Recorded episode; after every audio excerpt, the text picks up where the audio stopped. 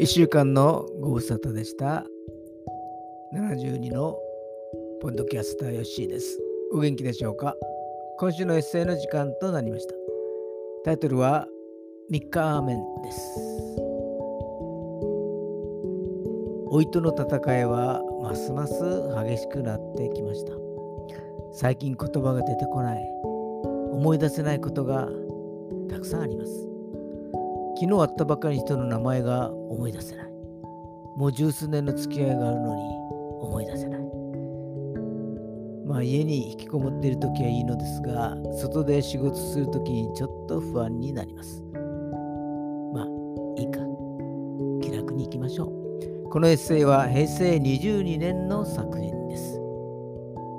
それではお読みいたします。3日アーメン。アーメンはヘブル語でその通り、そのようになりますようにという意味合いで使われています。だから祈った後にアーメンと言い、みんなも同じように唱えるのです。教会の中では信者同士の会話でも、祈りの中でも、賛美の中でも、説教の中でも、このアーメンは頻繁に飛び交います。ある牧師、ある時牧師がミカーメンという言葉を使いました。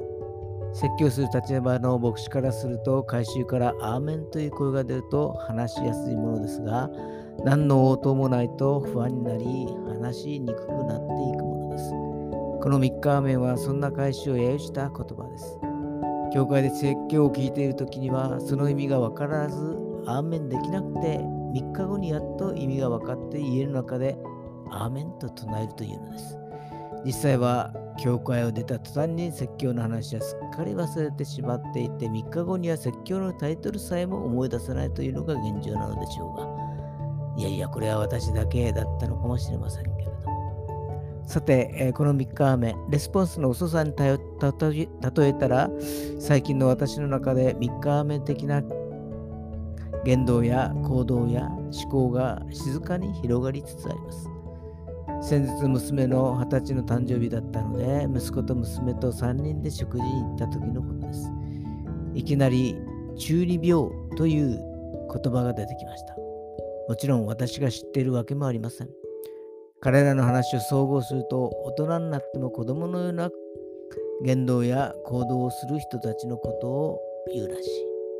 初等学校を卒業してもう中学2年生にもなっているのに小学生みたいな言動や行動をとる人、それが大人になってもまだ続いているというのです。娘の中二の時にはまた特別な感情が湧いてきたというのです。なんだか私には訳のわからない話となってしまいました。しかし3日後に五月病と同じ使いた使い方をするのかもしれないと思ったらそこで独身が生きアーメンしたのです。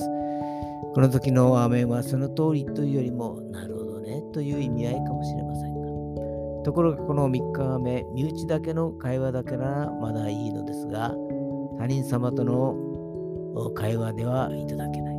話の内容をよく理解できないままに曖昧な返事をしていて、後でそごを生じるということが出てくるからです。3日後に正しく理解でき、速やかに処理できればいいのですが、ほとんどそのままの状態です。今のところ大きな問題は生じていませんが、その前になんとか対策を講じたいものです。いよいよ老いとの戦いが始まるようです。3日アーメンから即アーメンへとレスの速さを心がけることにいたしましょう。以上です。まあ、12、3年前のメッセージです。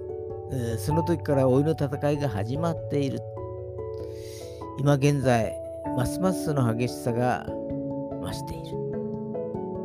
えー、しょうがないですね。もう72歳にもなったので、えー、記憶が定まらない。覚えていたはずのことが思い出せない。特に人の名前はよく思い出せないことがあります。まだ端までは書いてませんけれども。なかなか気をつけなければいけない問題でありますがこれはどうにもならない老いの問題であります。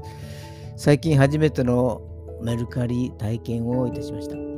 商品を受け取って受領のメールを送ったはずなのにメルカリから未完了のメール娘に手伝ってもらってやっと完了。どうもポイントがずれているようです。これからこんなことが増えることと思います。まあ、これも楽しむことといたしましょう。それでは私の自己満足の世界にお付き合いくださってありがとうございました。